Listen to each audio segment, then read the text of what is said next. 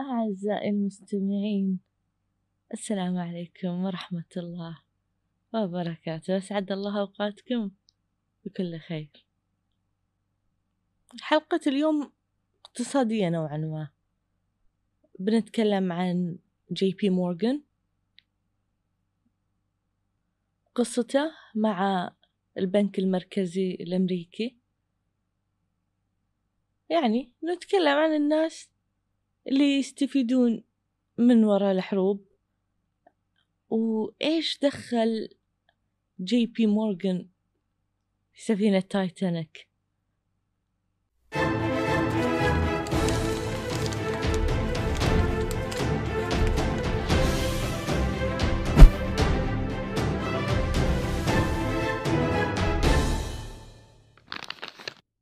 طفل أمريكي انولد في عائلة عائلة بزنس وحسابات وبنوك finance وكذا. وبدأوا يربون هالولد على أنه يكبر ويشتغل معهم. دخل مدرسة في لندن بعدها مدرسة في سويسرا وتعلم فرنسي والجامعة في ألمانيا وتعلم هناك ألماني. كل ما تعلم لغات أكثر يصير عنده مجال أكبر إنه يسوي بزنس مع دول هو يعرف لغتها. وفي ألف وثمانمية وسبعة وخمسين رجع نيويورك يمسك شغل العائلة. قبل الحرب الأهلية الأمريكية بأربع سنوات. طبعا تفاصيل مو مهمة لقصة حياته. ممكن في بودكاست ثاني بس هنا بنقول مهم. لما صار في العشرينات بدأ يصير عنده أفكار يستغل الحروب يسوي ثروة من وراء الحروب. لما جاء شخص اسمه سايمون ستيفنز طلب منه تمويل يشتري خمسة آلاف بندق من الحكومة الأمريكية. بكم الواحد؟ ثلاثة ونص دولار. هذه كانت بنادق يعني متهالكة ما يستخدمونها في الحرب. فتنباع كبقايا كذا. بعد وقت ووقت قصير من شراء الأسلحة رجع باعها للحكومة الأمريكية بعد ما قال لهم إنه عدل وطور الأسلحة هذه ومشت على الحكومة واشتروا منه القطعة باثنين وعشرين دولار.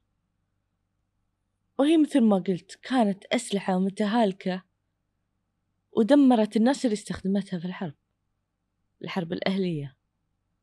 وكانت فضيحة في هذاك الوقت. لكن جي بي مورغان طلع من الموضوع وهو ربحان وربحان كثير.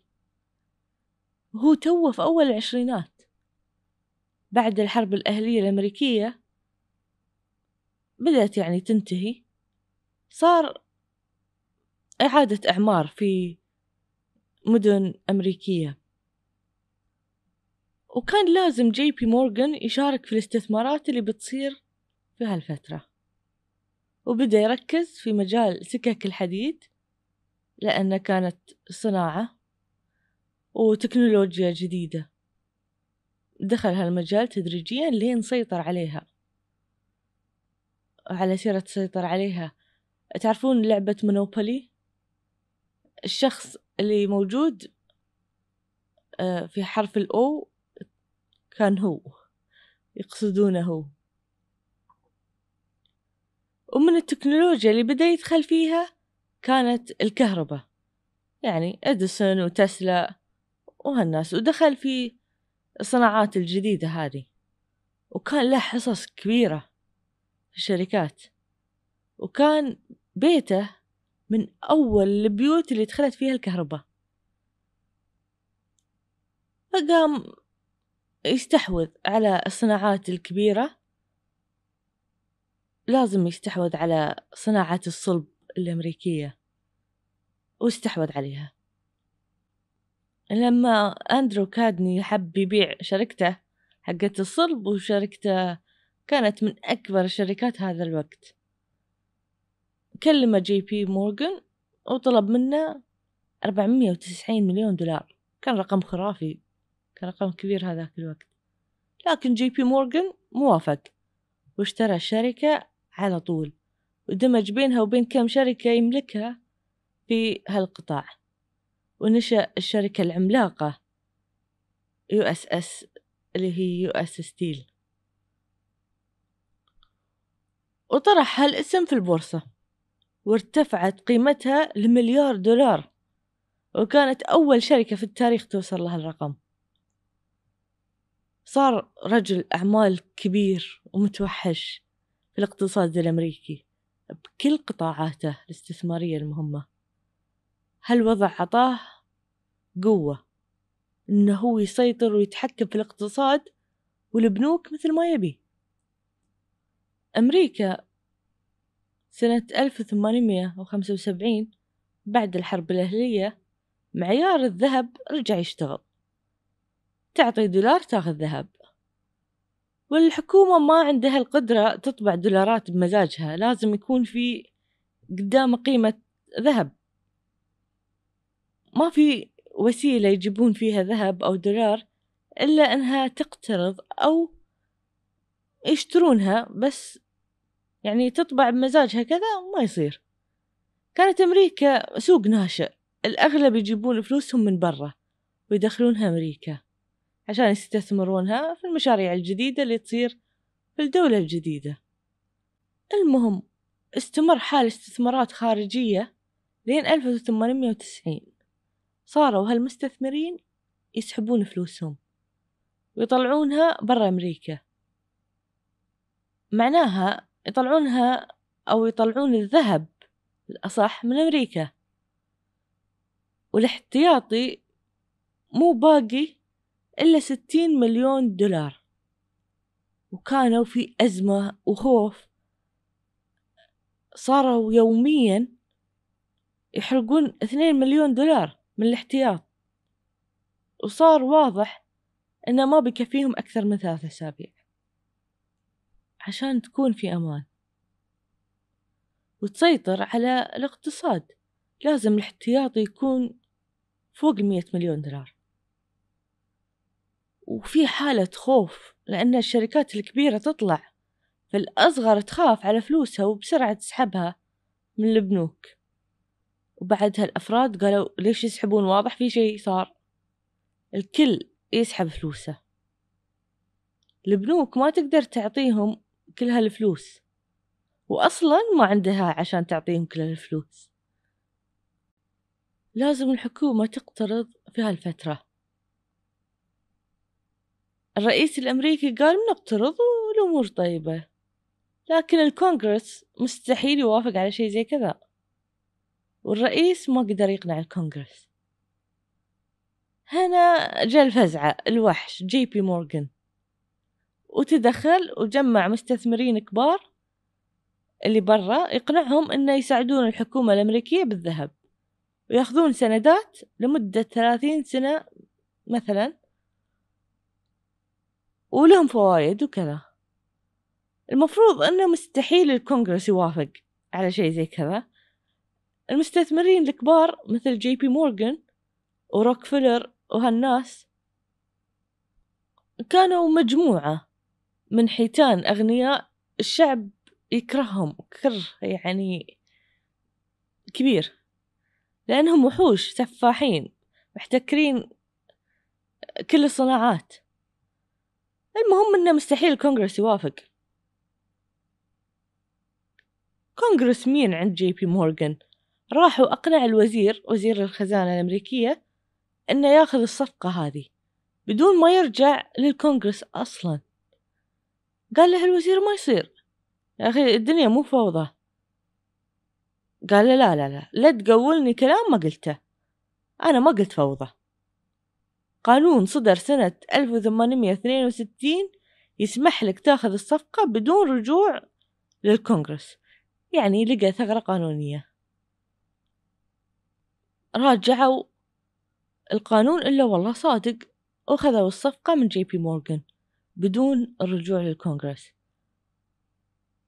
في هالوقت جي بي مورغان ربح فلوس كثير هو اللي معاه. والاقتصاد الأمريكي تم مو تمام لين ألف وتسعمية وسبعة. فتصير أزمة أعنف ألف مرة من اللي قبل. وتوهقت الحكومة الأمريكية مرة ثانية. وما عرفت شو تسوي. راحت بسرعة لجي بي مورغان. أكيد عنده الحل. ونفس الشيء الناس كلها قدام البنوك يبون فلوسهم. وخوف وكذا. المهم إنه قدر يساعد الحكومة بقرض وانتهى الموضوع واللي ربح كالعادة المستثمرين جي بي مورغان. بس الكونغرس الأمريكي قالوا ما يصير كذا.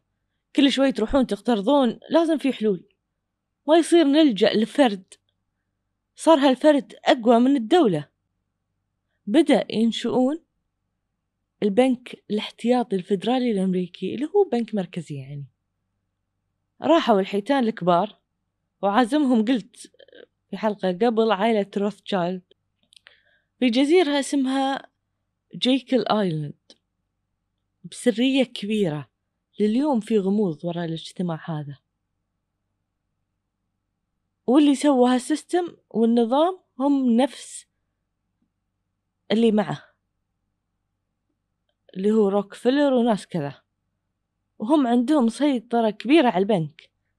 أعلى من الحكومة.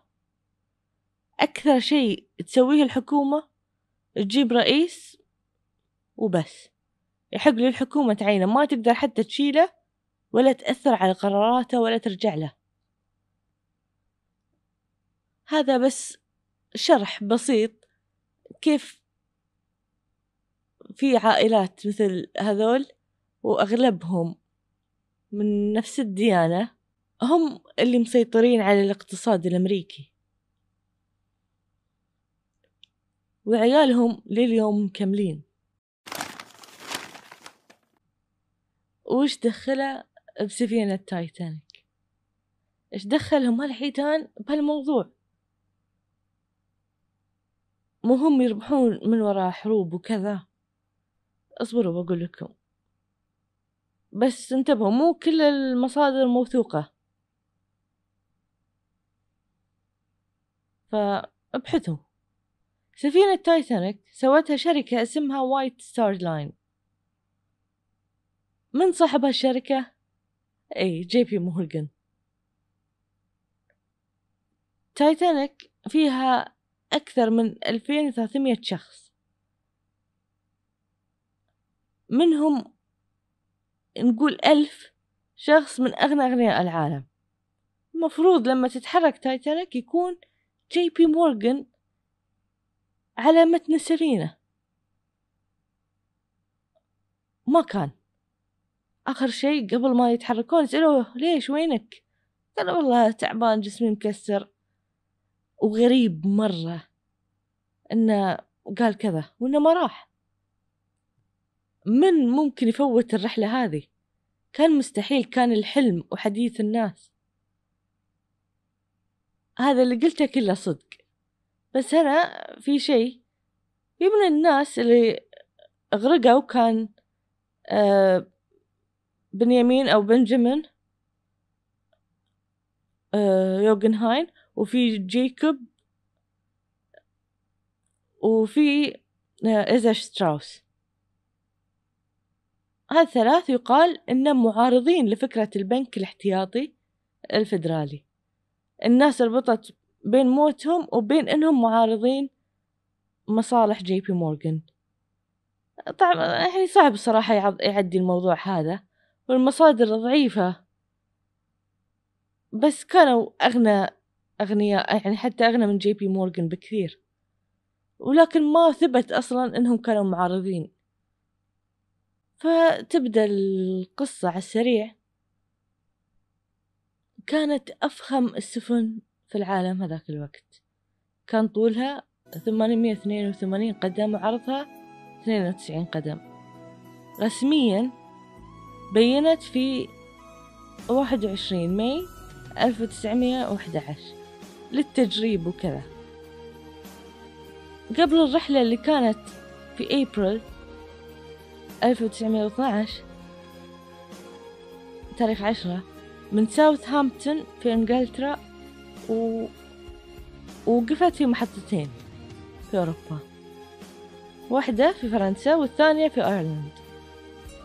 وخذت ركاب قبل تكمل الرحلة لمدينة نيويورك لأنها كانت الوجهة لنيويورك.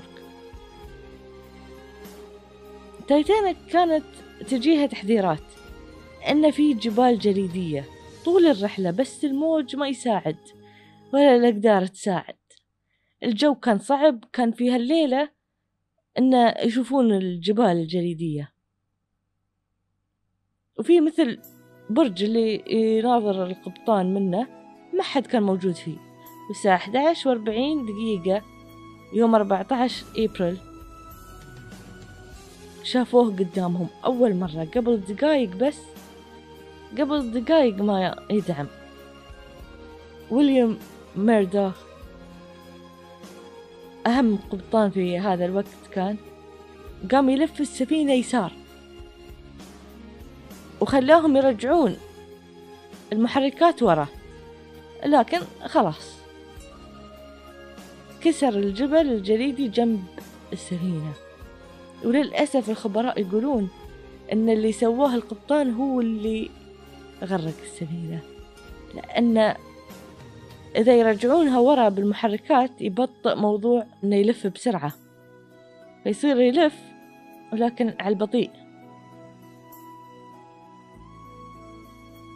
والغبنة صدق إن أوقات لما الواحد يتوتر ولازم يأخذ قرار صح وسريع يكون إنه ما يأخذ قرار أحسن.